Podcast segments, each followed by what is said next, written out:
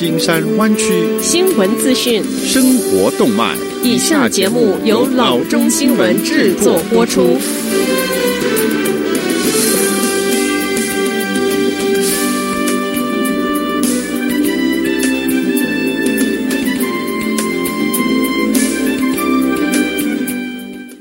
各位听众，大家好，欢迎来到老中广播电台的节目，我是君君。我们首先来关注今天的旧金山湾区地方消息。在 San Francisco，一个联邦陪审团判处一位 Fremont 七十四岁的房地产开发商十五个月的监禁。通过代名的捐款者，这一名房地产开发商将自己的资金投入到一名联邦众议员举行的两次竞选活动中。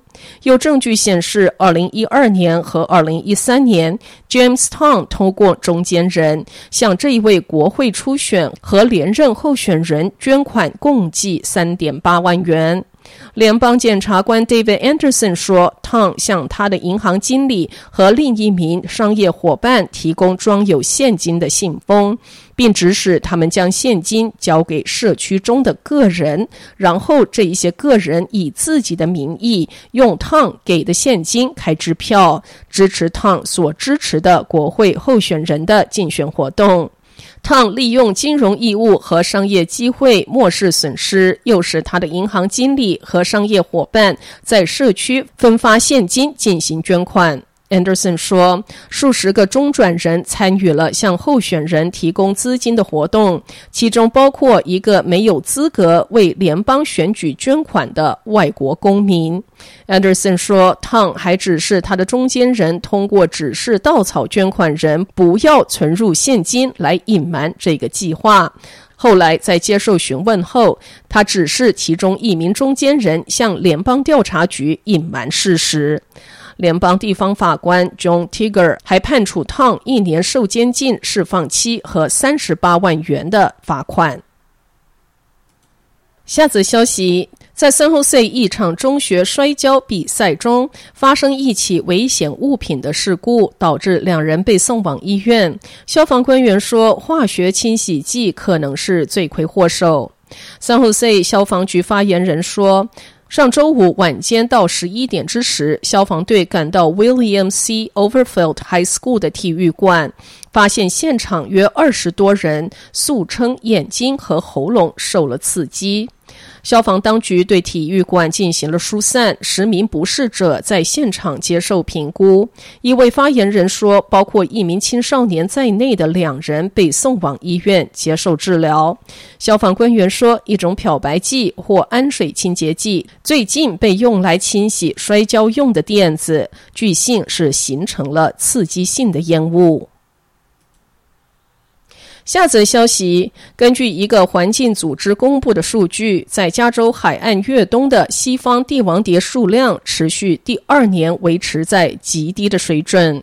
在年度调查中，无脊椎动物保护非营利环境组织 Xerces Society 清点出蝴蝶的数量约只有两万九千只，这与去年统计数字差不多。当时统计数据是历史性最低的两万七千只。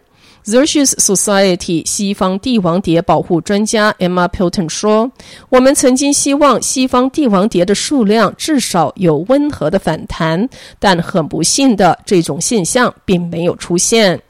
相比之下，1980年代在加州海岸森林中过冬的帝王蝶约有450万只。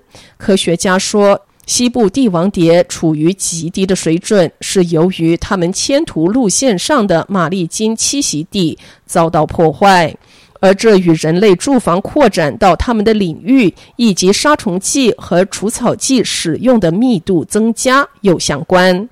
研究人员也注意到气候变化的影响。气候变化是帝王蝶濒临于绝种的最主要原因之一，因为它破坏了每年帝王蝶三千英里迁徒与春天和野花盛开的同步性。